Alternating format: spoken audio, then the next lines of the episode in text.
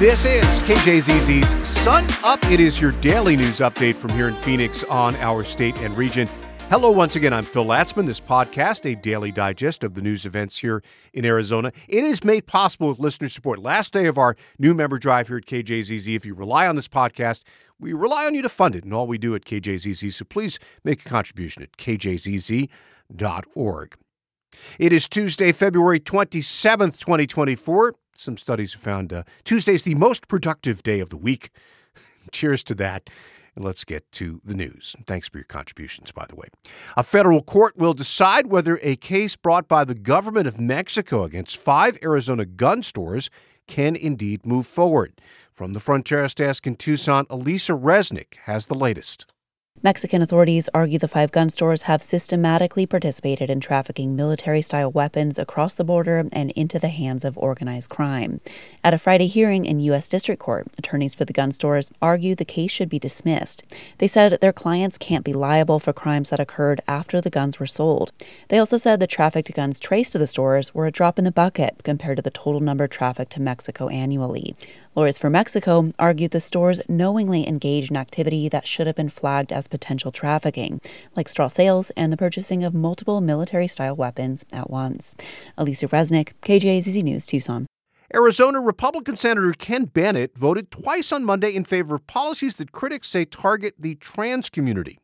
From the politics desk, Camryn Sanchez reports that he then cast a crucial third vote against those same policies. Bennett helped pass two conservative bills that would require transgender students to use different bathrooms and changing rooms from their peers, and ban school employees from using a student's preferred pronouns without parental consent. Both bills are sure to be vetoed by Democratic Governor Katie Hobbs, but Bennett rejected a third measure that would have bypassed the governor and put both those policies on the ballot in November. I can probably identify three or four of my nephews and nieces that would fall under some of these uh, situations, and I have to always think um, of them on behalf of everyone who's in one of these situations.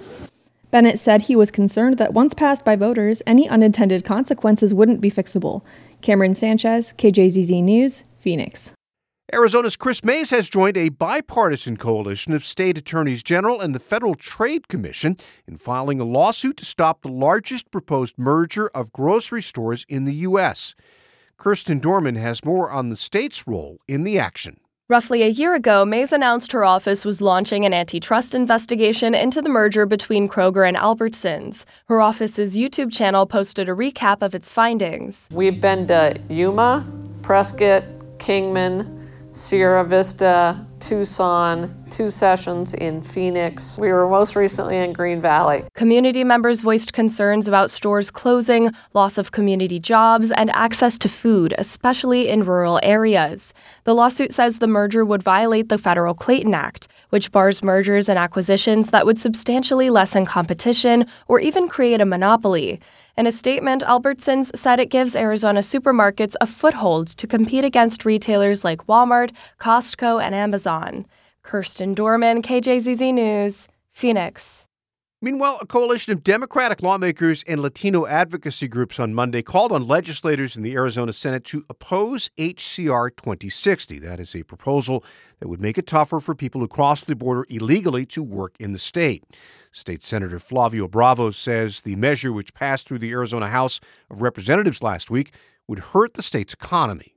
We are looking down the barrel of policy that will not only kill industries and dig us deeper into an already growing budget deficit, but this will undoubtedly rip apart families and upend the work we have been doing for decades to strengthen our workforce. Alejandra Gomez with Living United for Change Arizona compared HCR 2060 to SB 1070, the controversial immigration law passed in 2010 in Arizona that she blamed for a rise in racial profiling by law enforcement. Well, several members of Congress from Arizona have co sponsored legislation that is receiving new scrutiny after the Alabama Supreme Court ruled that frozen embryos are children. From the politics team, Wayne Schutsky reports. In the wake of the Alabama decision, some healthcare providers in that state stopped in vitro fertilization treatments over concerns IVF doctors or patients could face legal repercussions. Critics say the Life at Conception Act, co sponsored by Republicans Andy Biggs, Eli Crane, Paul Gosar, and Debbie Lesko, could have the same impact. The bill would ban nearly all abortions nationwide and does not include an IVF exception. Republican Representative David Schweikert, who is running in a competitive district, co sponsored identical legislation in 2021, but he is not sponsoring the newer bill. On social media, Schweikert says he will oppose any effort to restrict IVF, but did not respond to a request to comment on why he changed his position. Wayne Schutsky, KJZZ News, Phoenix. More and more people under the age of 18 are identifying as unpaid family caregivers. Kathy Ritchie tells us more. According to a 2020 survey by AARP and the National Alliance for Caregiving, there were more than 3 million children providing care to an adult, like a parent or grandparent. That figure is now estimated to have hit more than 5 million children. These younger caregivers are also disproportionately people of color. Younger caregivers often help with medication administration or activities of daily living like feeding or bathing. Research has shown that caregiving can take a toll on a young person's mental and emotional well being. They may experience feelings of isolation or sadness. It could also interfere with their academic success at school. Kathy Ritchie, KJZZ News, Phoenix. Experts say a catastrophic wildfire through the San Francisco peaks could result in nearly $3 billion in damages. From the Fronteras desk in Flagstaff, Michel Marizco reports on new research into potential impacts. An engineering modeling company devised scenarios on the impacts of wildfire to Flagstaff and the surrounding areas, and then NAU experts used that modeling to devise economic impacts from future fires.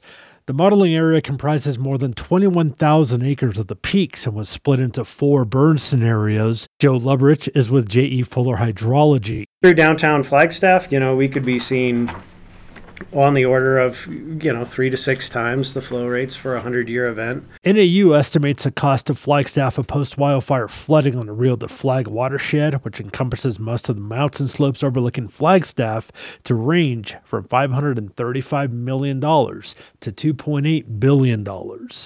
Michel Marizco, KJZZ News, Flagstaff.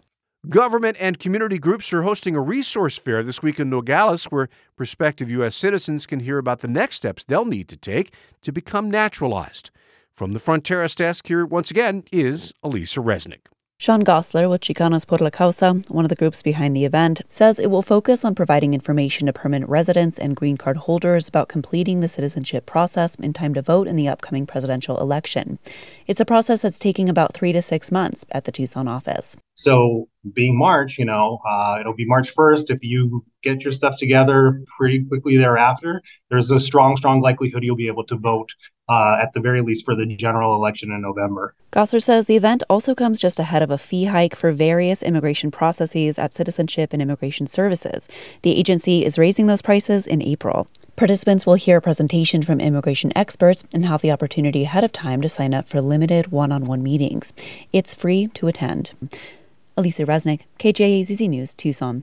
The Maricopa County Board of Supervisors has appointed Elda Luna Najera to fill the vacant House seat in Legislative District 22.